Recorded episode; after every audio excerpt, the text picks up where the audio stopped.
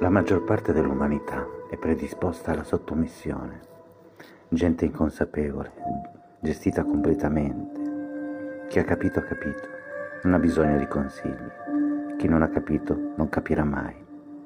Io non biasimo queste persone perché loro sono strutturati per vivere e basta.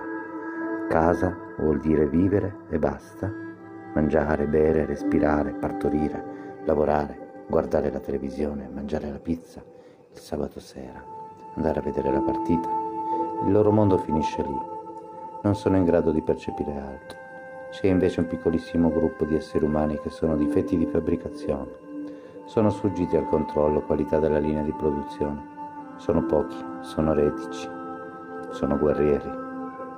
Di Carlos Castaneda.